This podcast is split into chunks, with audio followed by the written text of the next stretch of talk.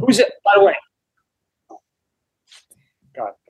So we're back after our quick break, and I wanted to go back to the question I had for you, which was how you would think Byron would think about what The Secret has become 40 years later, the community, and where, would he be excited about this kind of new, cult kind of following for it? And what do you think he would feel about the community as a whole?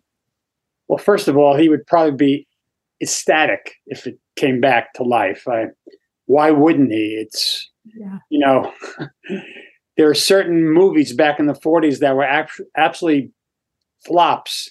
And then all of a sudden, 10 years later, they become big hits. So yeah, I think he would have been happy. I know I ran this by Sandy when I asked about selling prints. And she said, of course. She said, Byron would have done a sequel to The Secret if it became this popular. Oh. And then I could have shot digital. So as far as the community, Byron loved people like I do. And I think you do as well. He didn't have really a mean bone in his body. He really didn't. He tried to find good in everybody. I was sort of like that, not probably as much as him, but I think he really wouldn't have been happy. Obviously, Byron never really got to know Facebook, but I think to have people talking about where things are buried, where the casket's buried, and why it's buried there, and looking at longitude and latitude and the history part of it and everything, I think he would have loved it, absolutely loved it. But I think he also would have wanted everyone just to be friendly with everybody, and it's sort of like a bunch of friends just getting together talking about a book, almost like a book club in a way, Yeah. I've never been in a book club, but I have friends that are in book clubs and they tell me these stories. So I can imagine that the Secret would have ended up being a book club at some point. And it is sort of, on Facebook. Yeah. When you look back, was Byron fun to work for? Was he a good boss? Did he crack the whip? Yeah, I never considered him a boss. He was a client, I guess, but yeah, I never considered him a client either. He was so friendly. Yeah. But he was great to work for. He was he fantasized a lot, and he said, he always let me, no matter what book project I worked on with him, and I worked on a number of them, he always wanted my input. Mm-hmm. And then he would give me his input. And mm-hmm. Sometimes we, he would say, well, you could do it that way, but can you do it my way as well? Which is what actors do as well in movies. Sometimes an actor will do it his or her way. And then all of a sudden the director said, well, now could you go back to the script and do it the way I want it done? And sometimes the director might say, Brando had a better idea. Maybe he didn't have a better idea. Right. And it was the same thing with me. And even in my photography now, when I'm hired by a client to do pictures and they want it done a certain way, I say, absolutely. Mm-hmm. And then I usually shoot it my way. And a lot of times they go with my way. Not always, but a lot of times they do. Because, people that hire me aren't artists. They're, mm-hmm. they're manufacturers, they're real estate people, they're developers, they're scientists, they run a hospital. And so, it's a compromise. Yeah. Most of the time. Well, yeah, and it's all in the eye of the artist. And I wanted to kind of see what it felt like to work for him. It was great. I wanted to kind of clear the air for anyone that might have been misinformed about how he was to work for. He was great to work for. I mean, if we went out on a shoot, we always, in the middle of the shoot, we probably usually grab a slice of pizza. Mm-hmm. That was his go-to food. It was probably my go-to food as well. I too. Pizza is probably the biggest thing in the country. I mean, it's easy to grab a slice on the run. Oh, it is the healthiest, but it's definitely the best. Very good too, especially New York style. New York style pizza is very good. I've had Chicago. It's good. I still put New York ahead of Chicago on pizza. I will agree. But it's just a different type of pizza.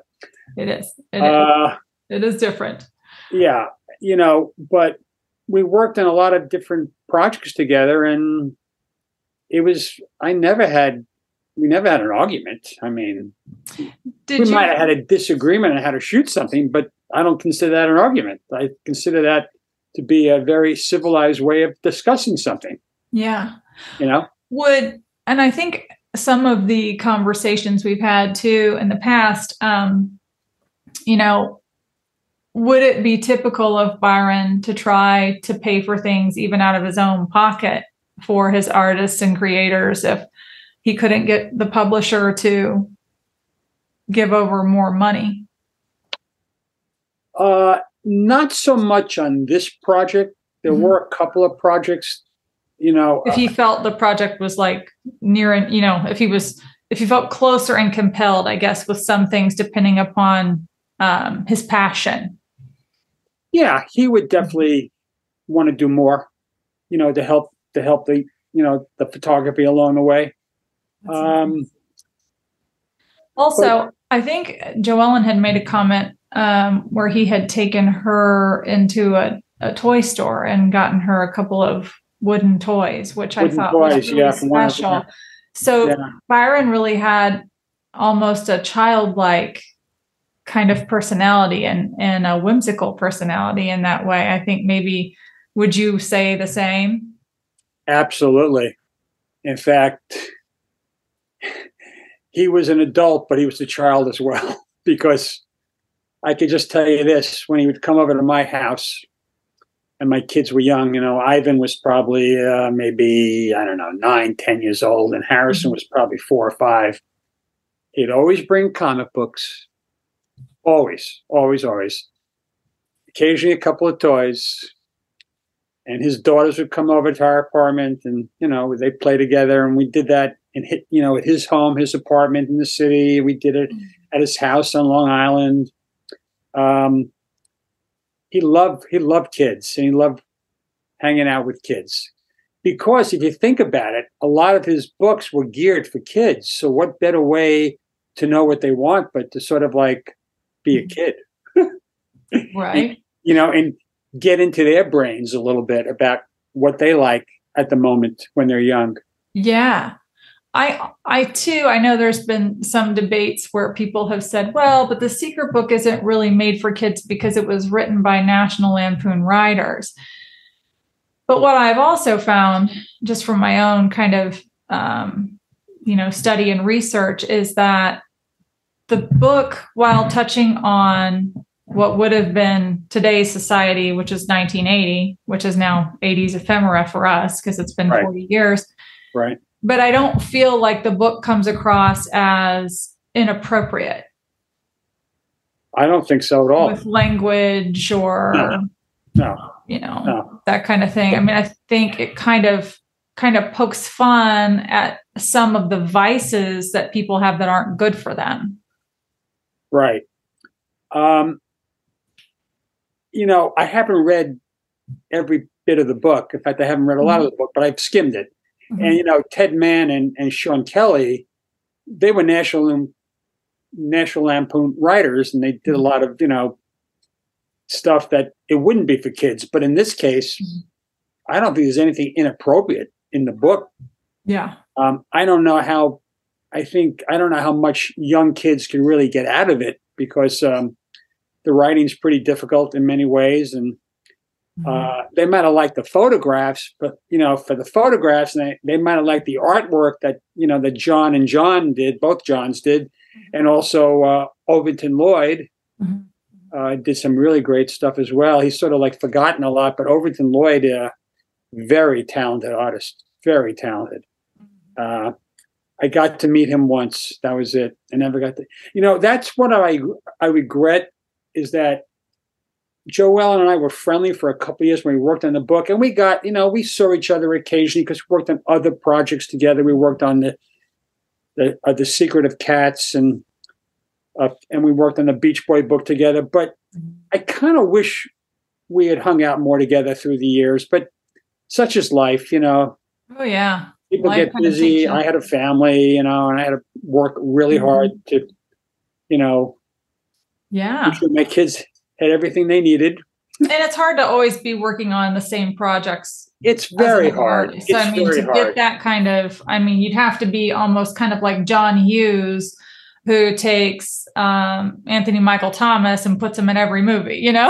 Right, like, exactly, exactly. You have to be able to have that luxury with working in congruency with each other on every project. So I'm pretty sure that's probably normal to exactly, you know, wish you could have done that. Yeah. And I know that, I guess too, when I think about, when we look at the book as a whole and we think about Byron's upbringing, you know, fundamentally the way you are raised has a lot to do with who you become, right? Your characteristics of personality and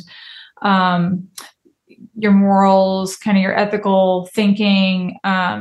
Do you feel that Byron's upbringing of a more conservative Judaism kind of helped guide him with the projects he chose to do and what he would infuse them with?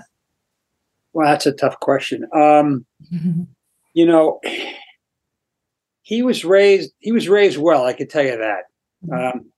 His mother was, you know, he was an only child. And she made sure that he was a gentleman. You know, we'd go to meetings. He'd always have on a suit and a tie. Now, of course, it was 1980, and most guys did have suit and ties. But when you worked with the artists, I mean, I didn't go around in a suit and tie. And I went around jeans and a shirt and a sweater or whatever. Yeah. But whenever he went into a meeting, he always had on, you know, a tie and a jacket. But he loved taking it off also at the end of the day and, you know, relaxing too. I could tell you that. So he probably did not wear a suit and a tie when he was out burying boxes all over North America. I would tend to doubt it unless he had a dry cleaner really close to him. I don't know. Dry cleaner on call. I'm assuming there was a lot of dirt, you know, he's digging. So do you feel after the book had been released and it kind of didn't, I guess, sell as well, or the treasure hunt didn't quite take off as he had hoped and planned.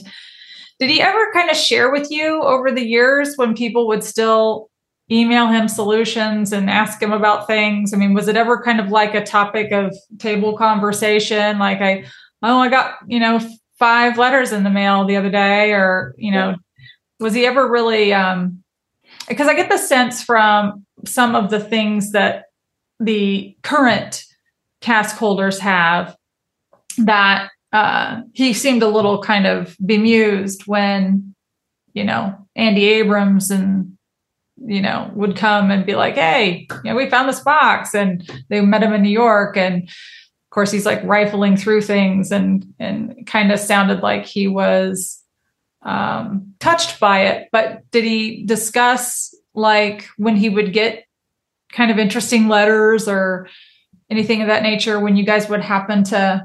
He really didn't. We really didn't talk about this book at all. Yeah. It was kind of just another project, and just another project. Yeah. And I'm sure he got letters. Listen, I get emails, you know, when people found out who I was. I mean, I still get emails, you know, I get at least 1 or 2 a month. And I used to get more, you know, hey, do you think so-and-so is buried here? Do you think, you know, that this city is one of the cities? And you know, my standard answer really is I really don't know, because I wasn't told anything about where things were buried. Mm-hmm. You know, so, and Byron was very secretive about that. I mean, I'm assuming he was secretive to everyone else, you know, John Palencar, John Parade. Mm-hmm. I mean, John Parade, I sort of see occasionally because he sort of works with my son at Lincoln mm-hmm. Center. Mm-hmm. And I've spoken to John a couple of times about it. And he said to me, he said, I didn't know anything. I was told to draw this. I was told to draw that. Yeah. And that was it.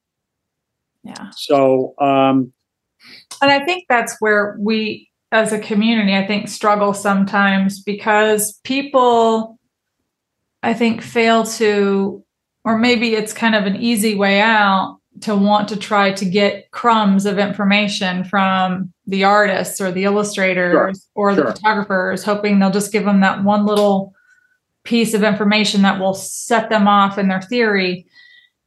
And this, you know, on the internet, there are obviously fake profiles and things that promise things. And I just want to know, do we have to be leery of things like that? Because I really feel Byron would have wanted to be the only one to be any kind of giver of keys or, you know, benefits to where things are. And it seems like he valued the hunt that he created so much and the secrecy behind it that he stayed pretty tight-lipped. And would you agree with that assumption that, you know, oftentimes, I mean, when we're looking at all the different chatter, that there's really not just one golden gatekeeper person, but that we have to all work through the hunt ourselves, and that there's not going to be specific, you know, extra hints or special dispensation, I guess you could say.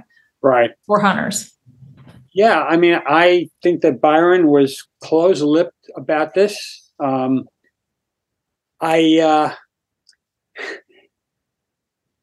don't really have much more to say about that because, you know, Karen, as I told many people this many times. Oh, yeah.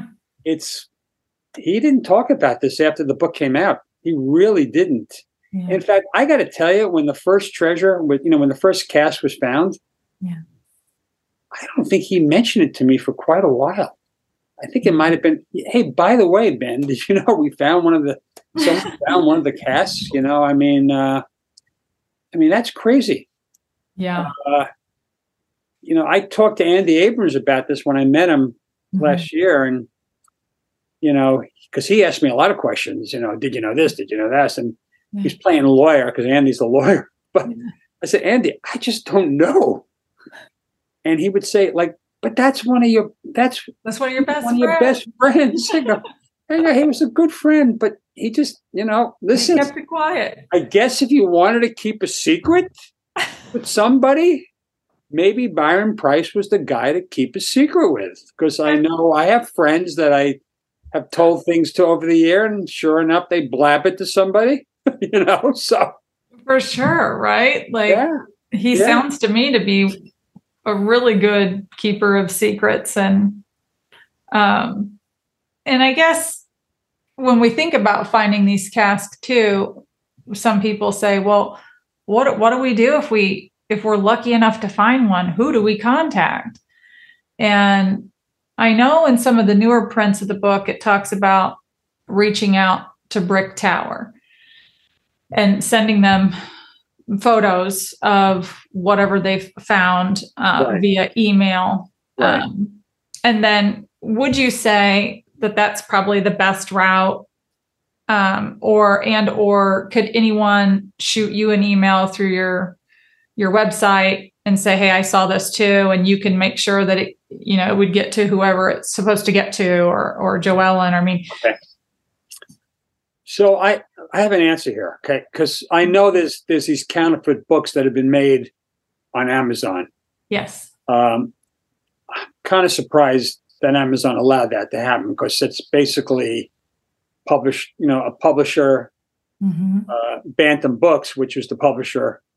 Though Bantam now does not exist anymore as a publishing house, which is kind of hard to believe. But it was bought out by Penguin. I got to tell you, yeah, I can't answer that because I don't know who made these counterfeit books. Mm-hmm. Did Brick Tower make these books? Yeah, I don't. Now, I'm not a lawyer, but we know some, right? Right, but we know some. I have 7 in my family, including my brother. Welcome to the club. But I would think it might be Brick Tower because they probably could legally do it since they now sort of own all that, The Secret and all these other books that were in the bankruptcy. I know very little about the bankruptcy. I know he was going bankrupt, but I really cannot tell you until I'll be honest with you. I forgot the name was even Brick Tower at one point.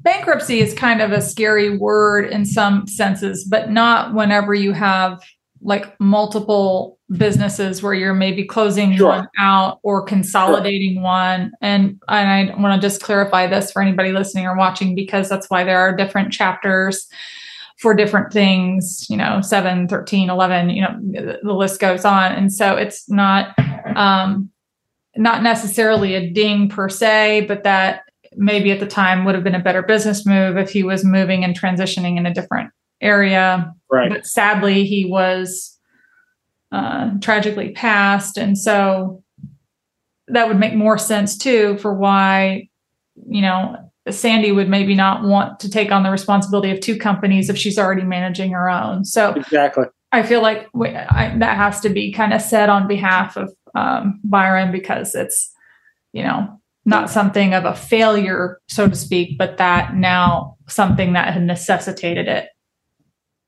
So, I don't even know when the last cash was found in Boston, mm-hmm. Who did they contact? So Jason Krupat reached out to Josh Gates of Expedition Unknown, who is an awesome guy, by the way. Mm-hmm. Josh. Yep. And so he had also said that if people wanted to email him directly with photographs of whatever it is they have found, that he could also get in touch with the people around The Secret to help get them to meet with the family and give them the key and all of those things, which is what he had done for Jason. So I presume that's still another great avenue too, but you have to have... did Josh contact Brick Tower or did he contact... I don't even know. I've never asked Sandy to tell you the truth. Yeah. Maybe she knows for sure. Right. And we can ask Josh, but I had never asked Josh about that specific element. Although I do believe I remember us discussing it, but it's kind of left my mind for off the top of my head. But I think he said that he had reached out to. I think he said he did reach out to Brick Tower and maybe even sent an email to Joellen to confirm it. Could be. Just so that she could see the picture. Right. I think that's what he says, but don't hold me to it. I'll have to re-ask him that. Right. And Joellen, I don't believe would confirm anything. Yeah. Yeah. Except for if it looks like a piece of cask or something. Right. Exactly. Yeah. We know that the cask was broken. Right. The last one was broken, correct? Yeah, I think it was. I think they broke it trying to dig it out, but with an excavator. Right. So that was, there was going to be some small pieces there, but enough of at least the inside of a cask for the clock face to have a section of it where you could see the numbers actually. So that was helpful because then she could say, "Oh my gosh, yeah, that looks like it was painted. That looks like what I did." So, right. And the unfortunate thing is some of them might've been buried in places that, there could have been floods, hurricanes, fires. We don't know. Yeah. So, you know, I'm not saying that happened, but it's possible. And if that's the case, mm-hmm. those casts will never be found. Yeah. You know? Do you, so I know there had been some chatter where people said that the gemstones had been sold off and bankruptcy and kind of these incorrect statements that have been made, and just want to kind of clear that up, that that Sandy still has the gems if a box gets found. I think she has them. I know at one point she said she did, so yeah. But I'm not sure about now, but I would think she still have them, but I just haven't asked her. I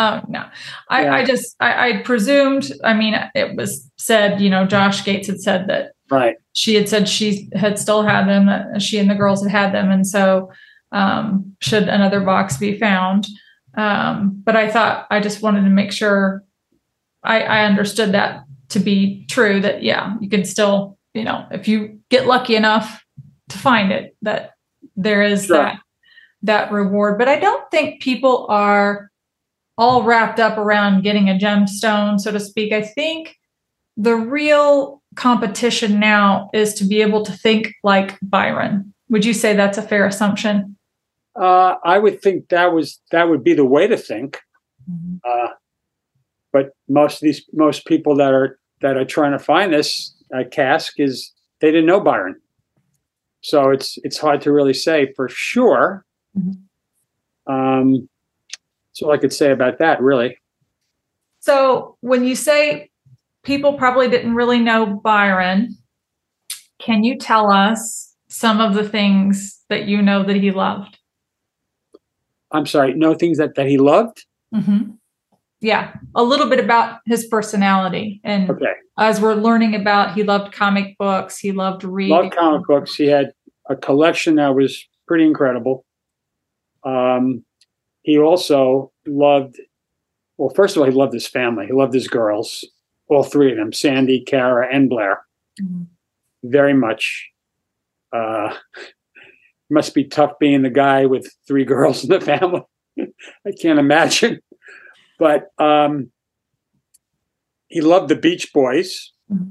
He was a big Beach Boy freak. I ended up working on a book with him about the Beach Boys. I shot a couple of sculptures that Joellen did for the book. Mm-hmm. I didn't work on the whole book, just a couple of photographs. Yeah, I have that book, actually. I do. Oh, yeah. It's right back there. Yeah. Right there. The Beach Boys. I'll pull it off my shelf. Yeah, I got that. Yep, I got that book as well. Yep. In fact, I think I have two copies. I don't even have two copies of The Secret. Well, my brother actually offered me his copy of The Secret when I saw him in Maine this summer, and it's in great condition. Oh. I said, Michael, it's in great condition. He said, Ben, I never even looked at it. I looked at your name. That was about it. So he said, he said, take it. I said, no, I want you to hold on to it because I think it will probably stay in better condition with you than with me. That's right. So, well, you know, that was probably some wise words. He probably didn't realize it was going to turn into kind of a very treasure trove, highly sought after book that people are trying to still find the original copies for. And, you know, because whenever you're looking at it, I mean, it's got some really great, great photographs in it and some really pretty, you know, nice. Yeah, I love the artwork. The paintings are amazing. Yeah. Absolutely amazing. I mean, just really neat. So tell me real quick, I won't keep you because I know we're getting short here on some time. But I want to know, can we get more of these photos that you've done in the book? You can. And I think, didn't you say this is something you're doing special for Byron's legacy with the... Exactly.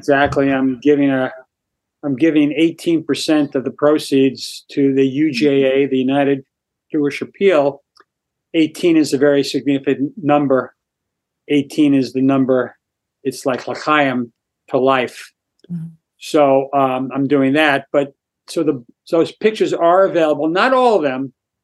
I can't remember how many I have up there. I might have them like around 30. Mm-hmm. As you're digging them out and finding and I have them 3 different sizes to buy, and they're limited. You know, they're limited editions, and I'm signing them. And if people want me to write something personal to them, I will do that. I make the prints right here in my den, mm-hmm. so they're all made by me and shipped out by me and signed by me. Awesome. The thing is that the one picture that's really bothers me is that I cannot find the joke fiend. Which I shot with the famous one-line comedian Henny Youngman. Take my wife, please. Take my wife, please. He was probably on about 50 or 60 shows of the Ed Sullivan Show back in the day, the same TV show that the Beatles were introduced in 1964. That's amazing. So that's really bothering me. I've searched everywhere. I keep thinking maybe I never got it back. Mm-hmm. It's possible. Yeah, I actually think I probably shot that as a 35 millimeter slide only because Henny Youngman was a celebrity. Mm-hmm. He was pretty well known. He was on Johnny Carson all the time and all these other shows. Mm-hmm. And I just can't find it. I've looked everywhere. I mean, I've looked in folders that had nothing to do with The Secret. So I'm thinking maybe I never got back that film from Byron, and mm-hmm. maybe it's Brick Tower has it. I have no idea. Wow. That's thought about contacting Brick Tower. I have not at this point. Well, or even since it was published out of Bantam, Toronto, you could potentially hit up their offices and see if it's in their archives too. That would be kind of an interesting, that might be an interesting thing to look at as well. Yeah. But I won't, we're going to get where I want to talk about. I know I would need to know where I could go get the prints, and then also when can we have another coffee clatch conversation? Whenever you like. As long as I'm not working that day, I think great. I'm ready to go. So we need to shop Ben Asen Art. Right. It's shop art. BenAsen.com. And just go to The Secret photos. It's called the Secret Photos, and pick out a photo. And if there's any photos I don't have on there, make a request. And if I have the negative, I'll have it scanned and put it on there. I've had a couple already that I've had to do that with. So, So that's it as far as my prints are concerned. I make the prints, I ship them to you, and I'll personally sign them. Awesome. It'd be my pleasure. That is such a treat. Well, thank you for taking some time to visit with us today, Ben. Thanks, Karen. And thank you so much for your support. It means a lot.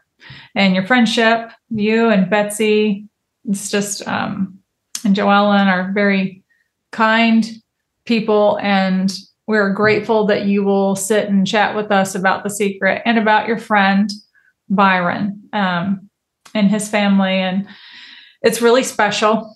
And we can thank Byron for many rabbit holes that he has sent us all on. You know, he had a rabbit.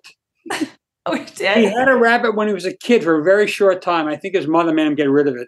And he loved turtles. That's for another day. Yes. You got to save it because I still have a load of questions here. Okay. I have questions about other books that you've done. Right. I want to talk a little bit more too about some of the things in The Secret book. I know we haven't got to the baseball element, and I want to get back and talk about those things. So let's do that in the next video in a few weeks. Good. Sounds good. Awesome. Talk to you. Ed. Bye. Carry on.